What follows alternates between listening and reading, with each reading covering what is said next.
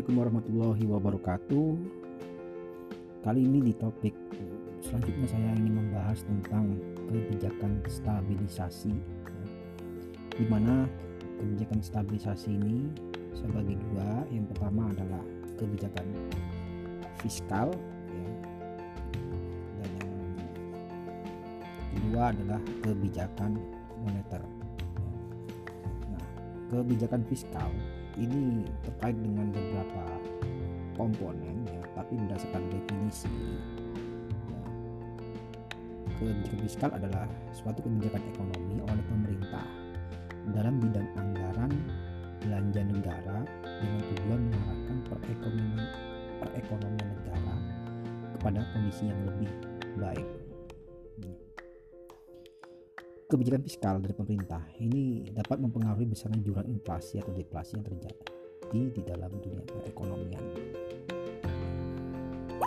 Adapun komponen dari kebijakan fiskal, ya, jelas kebijakan fiskal itu identik dengan namanya adalah APBN, Anggaran Pendapatan dan Belanja Negara.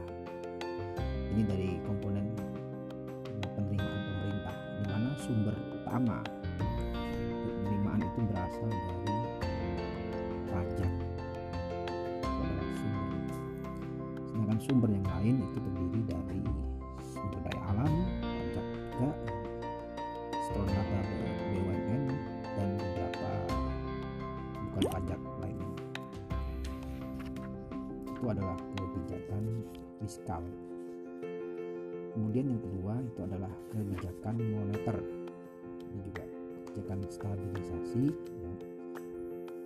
jadi kebijakan moneter ini ya, secara definisi adalah suatu kebijakan yang dilakukan oleh pemerintah melalui bank sentral dalam rangka mengendalikan serta mengarahkan perekonomian makro kepada kondisi yang diinginkan. Kita tahu bahwa Bank Indonesia itu adalah otoritas moneter yang ada di Indonesia. Jadi dia tugasnya adalah tugas pokoknya adalah merancang dan membuat program moneter di mana kebijakan moneter ini juga terkait juga dengan kebijakan-kebijakan tentang nilai tukar, suku bunga, adalah bagian dari kebijakan moneter.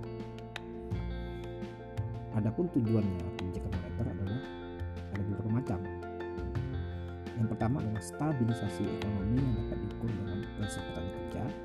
Yang kedua adalah stabil harga. Yang ketiga adalah neraca pembayaran internasional yang seimbang. Jadi kebijakan moneter itu apabila berjalan dengan baik itu juga pada akhirnya akan berpengaruh terhadap fungsi yang lain. Antara lain yaitu tercapainya inflasi yang rendah, stabilitas nilai tukar mata uang Indonesia terhadap mata uang asing, dan stabilitas suku bunga.